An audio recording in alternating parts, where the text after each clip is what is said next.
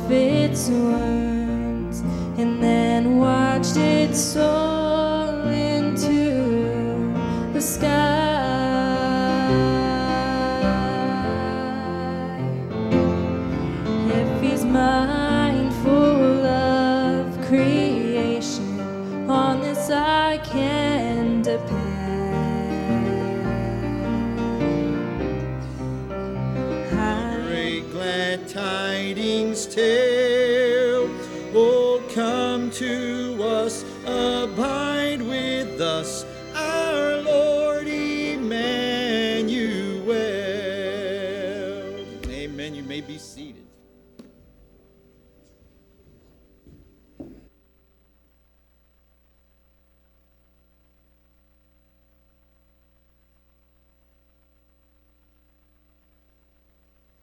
Matthew chapter number two.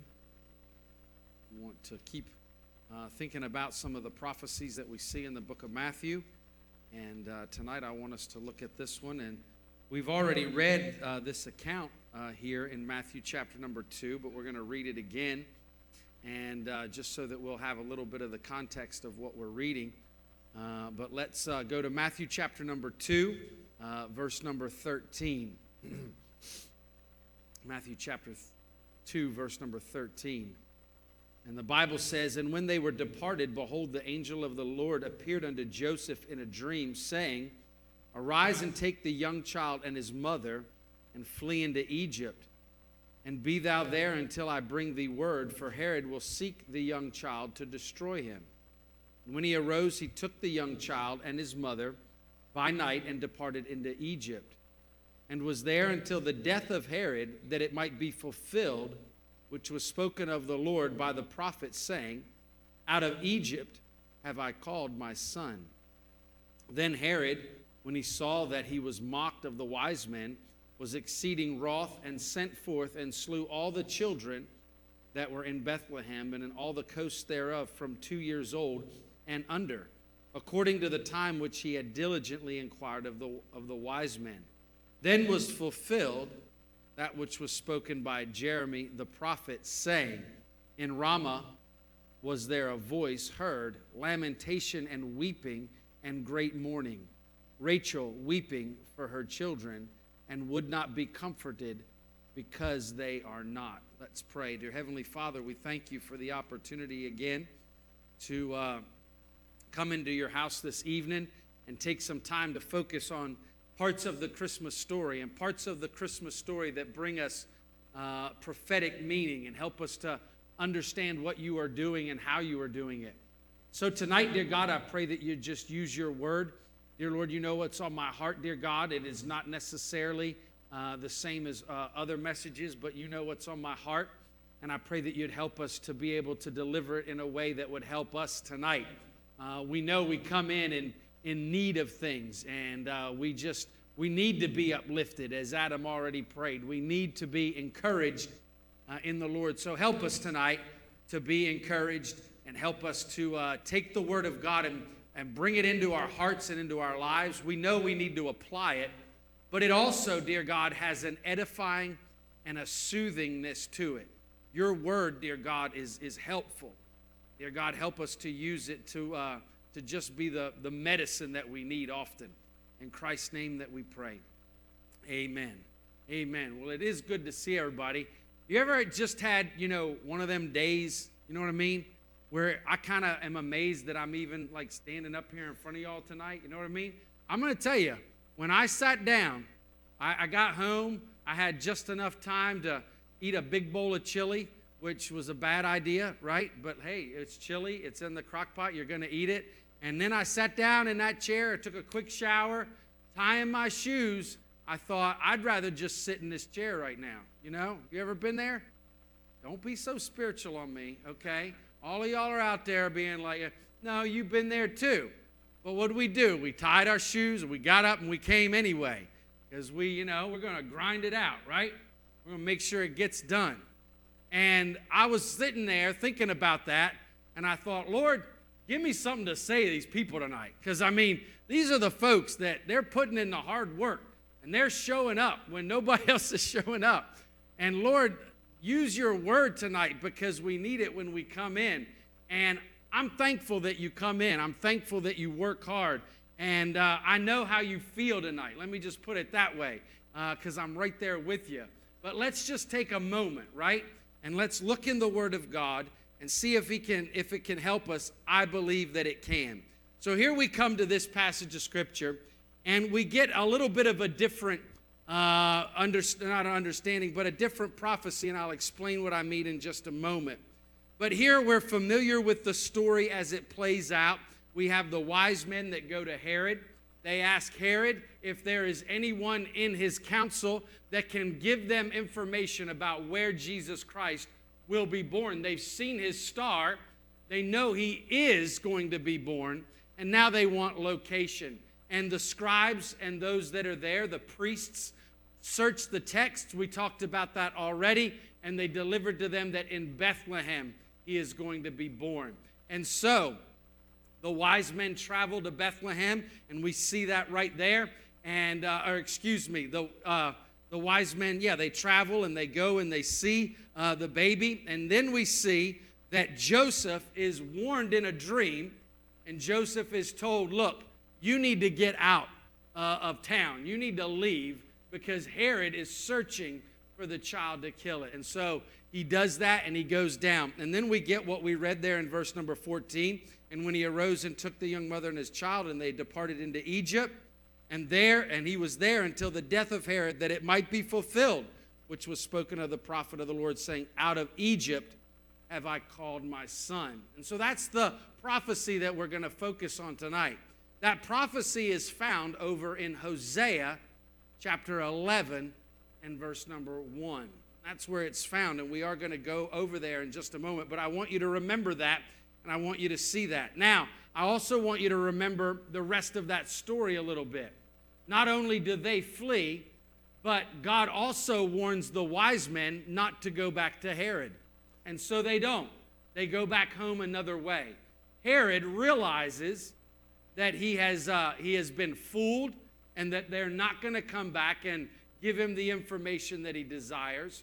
And so, because what he has to go off of, of his scribes and Pharisees, is that it's going to be in Bethlehem, he then sets up to where they are killing all of these children under a certain age in that region. And it's, it's horrific, and that's what he goes to. Now, you could do lots of studies on Herod.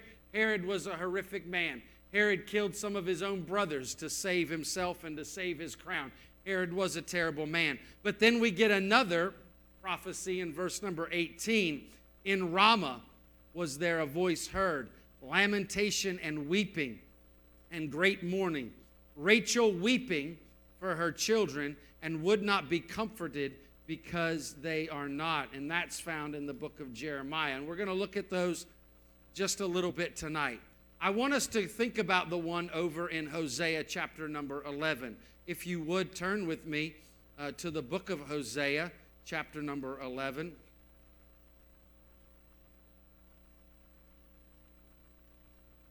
I did not mark these, so I'm looking for it too. Doing my best. So uh, if you beat me there, well done. Okay? You get a prize. Don't know what the prize is, but we'll tell you later. Isaiah chapter number 11, verse number. Let's take a look there.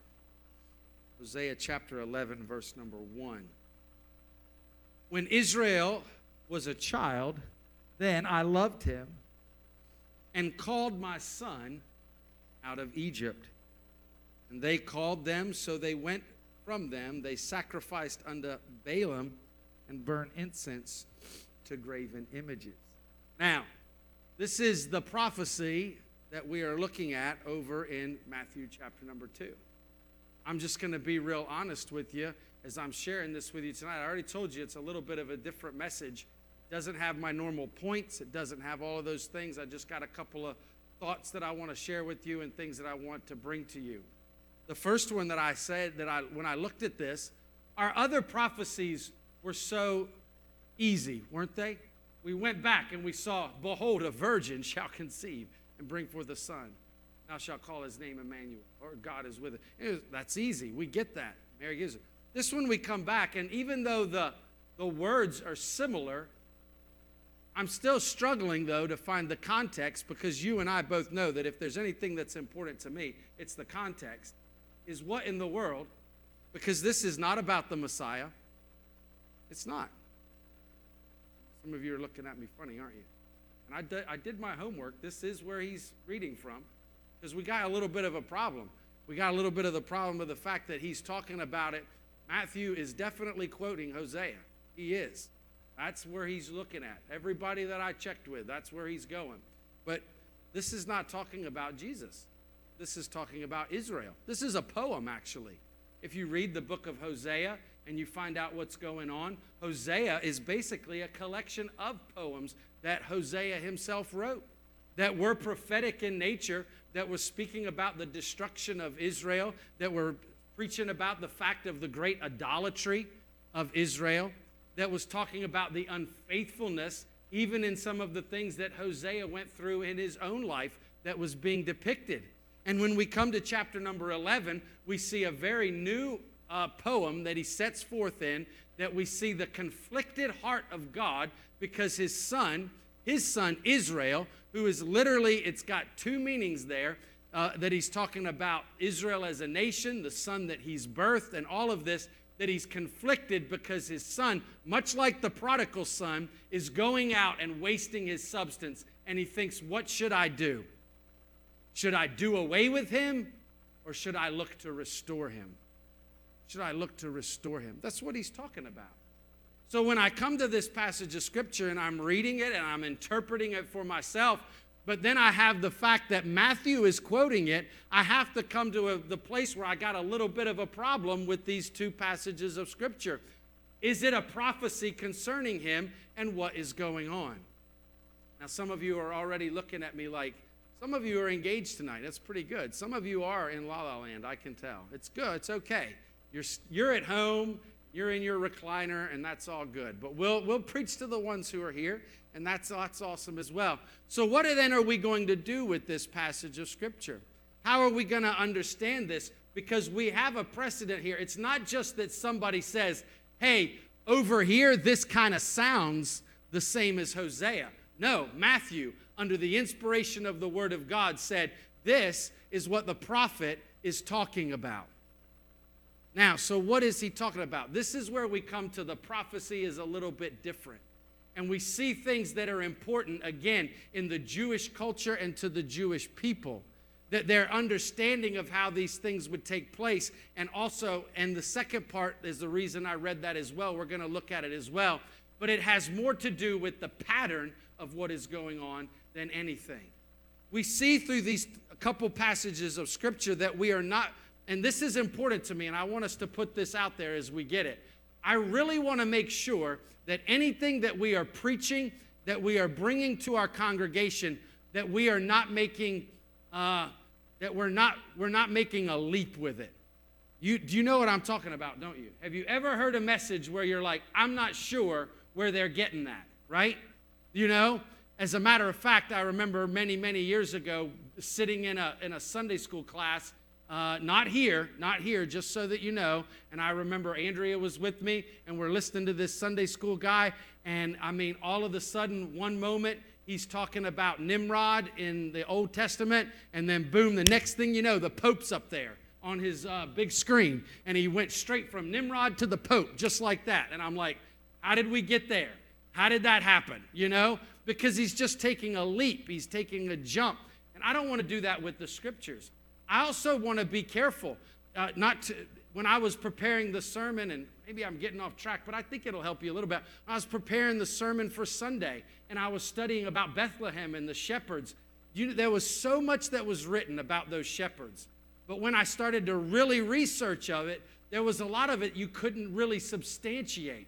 And so, do you really want to bring that to your people? There's some amazing stuff that people have talked about how they were the temple shepherds that were out there. And those were the sheep that were to be only raised for the temple and for sacrifice. But it's not Bible that teaches us that. Did you know that? It's not in the Bible. It's other, it's other things that allude to it and make mention that possibly it could be, and people just run with it because it sounds good, doesn't it?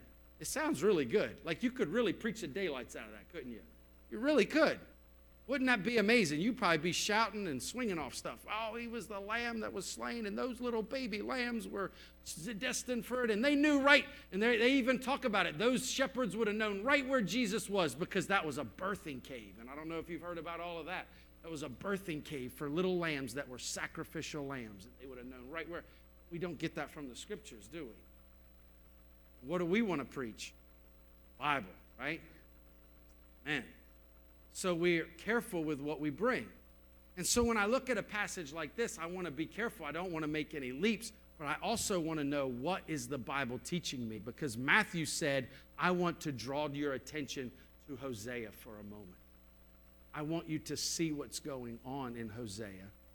I want you to see that, but more important, what I want you to see, this is important, especially to the Jewish reader, I want you to see that there is a pattern.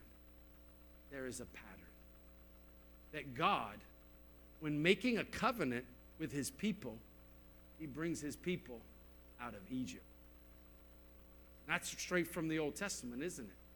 So we see that when he brought his people out of Egypt, then he made a covenant with them on Mount Sinai, the Ten Commandments. He covenanted to be their God. He covenanted with them that this is how they would worship him. And inside of that covenant, we had a way for them to approach God. But now, in the New Testament, there is a new covenant that's going to be born. And guess what? For the Jewish reader, when they see that and go, You're saying that there's going to be a new covenant, but then Matthew says, Remember, the book of Matthew, it's not strictly for, but it is directed at the Jewish people. It is their gospel to help them with that. That's why it starts with a lineage. Amen? Amen. Okay? I don't want to get into all of that, but he says, listen, Jewish people, you need to understand this is the Messiah, and a new covenant is being brought to you. And if I started the other covenant by bringing the people out of Egypt, then I will start this covenant by bringing this one out of Egypt as well. And it will be a new covenant, and the pattern to them would go, that's not a coincidence. That's not a coincidence. God is doing something. God has a beautiful and unique pattern. Not only that as well, it would have really struck them. And that's this is why we need to understand the difference between when we see typology of a, of a, of a prophecy and prophecy that's specific concerning the people. Those things are really important for us to know. And we see the same thing, this typology that would have been brought to them concerning that that uh, the, the crying in Ramah, the crying that was going out for Rachel. Rachel was crying for her sons that were, that were lost and she could not be consoled. They would have said there was crying in the day when they went down to Egypt, and there was crying in the day when Jesus Christ went down to Egypt as well. So this would be consistent for them that they would see that. So the pattern is what they see, and they would not be able to dismiss it. It would speak to them. So Isaiah speaks very specifically, but these speak more of the pattern. Now, I want to just, and again, I told you I don't really have an outline, but I have three observations real quick that I want to give you, and I, I really do mean quick, uh, that help us with the patterns, and I believe help us with it. Number one is that when we recognize God's patterns, that that helps us. It just it does. It assures us that God is working and that God is moving. And God wants us to see that his patterns are real. God, God, God is a God of patterns because the sun comes up every day and the sun goes down every day. And you know what? That's good for us because we rest assured that the sun's going to come up again tomorrow, don't we? Because God is going to do it. It is God that performs it, it that God that makes it. And those patterns for us are very soothing and are important to us. One of the things that I learned uh, out of the many things that I've learned from teaching all the dad classes is that for kids, routine is important. Did you know that? For kids, routine is important. It makes them feel comfortable, it makes them feel safe and secure. And it gives them all of those things. And we see that with God. So, the, the one thing that it builds is it does bring a comfort to us. When we see that God is working, we can take comfort in this is God's work and this is what He is doing. And it's amazing when we see that. It's amazing when we see the patterns of the way that God has maybe worked in our life, and then we see Him work in the lives of our children. And we are comforted by that, that the same God that's been faithful to work in our life is going to work in our children's lives as well. That's a comforting thing. And those patterns fall all throughout our life and find their comfort in so many things. The other thing that it does is those patterns build faith. They build faith that guess what? God is going to do what God said He was going to do. He's going to fulfill it. And we hear it all the time and we talk about it, we know it, we have all that. But when we see His patterns working themselves through, it builds that faith in our life that God is going to do that. And the last one, and I'm going to be done with this one. Even though we see the patterns, somehow they're still always surprising.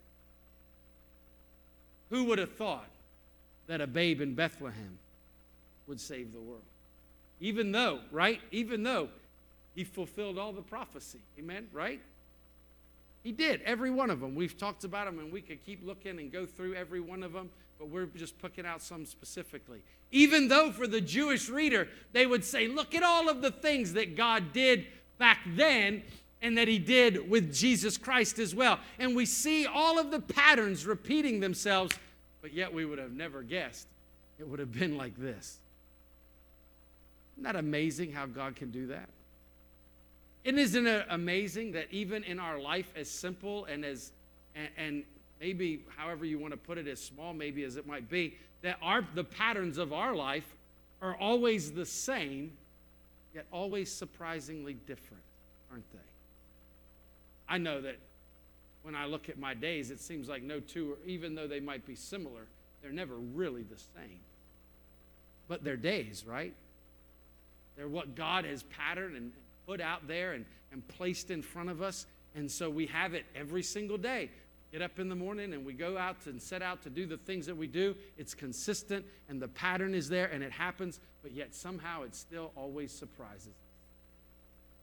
Year after year, the world keeps spinning and lives keep going on and on.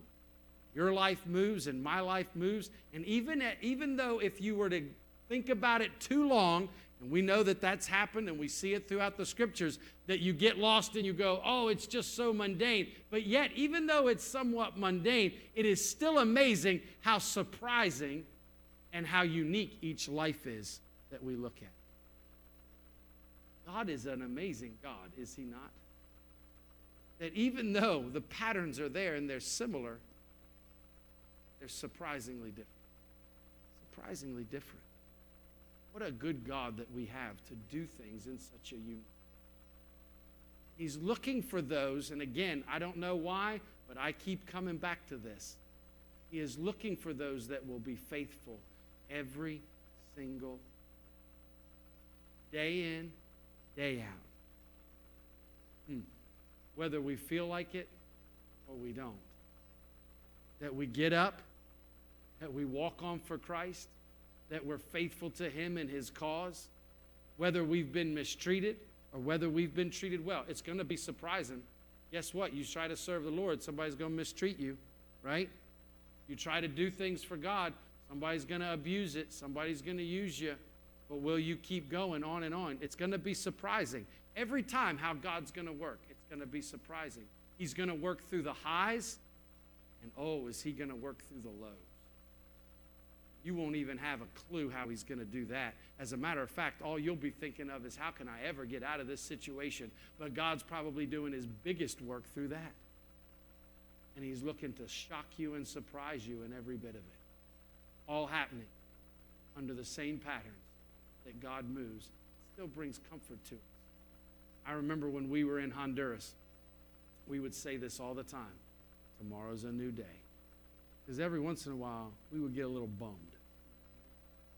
We would say stuff like, All I want to do is go home. I just want to experience hot water. Lord, please let that. We just wanted to go home. When it would get rough, and I remember one very specific night, we just said, Let's just close our eyes, go to sleep, Tomorrow's a new day.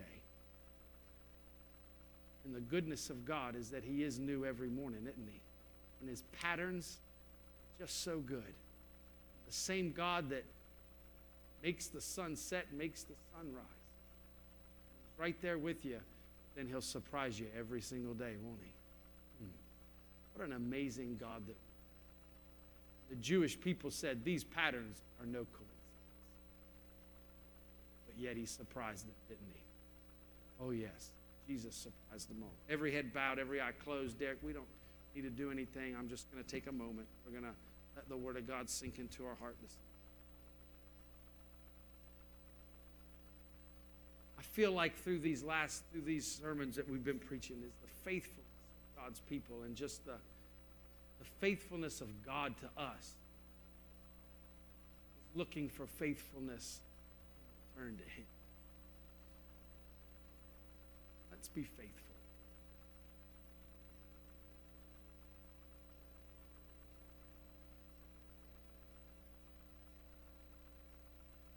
How deep the Father's love for us, how vast beyond all measure, that He would give His only Son to make a wretch His treasure. How loss!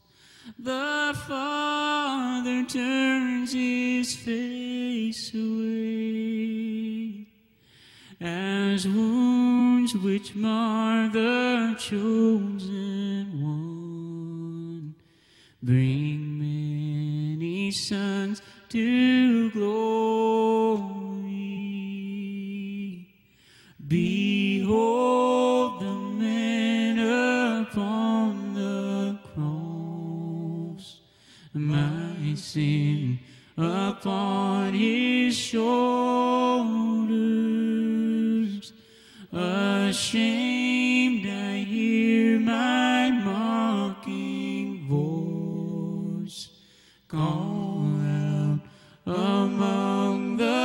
the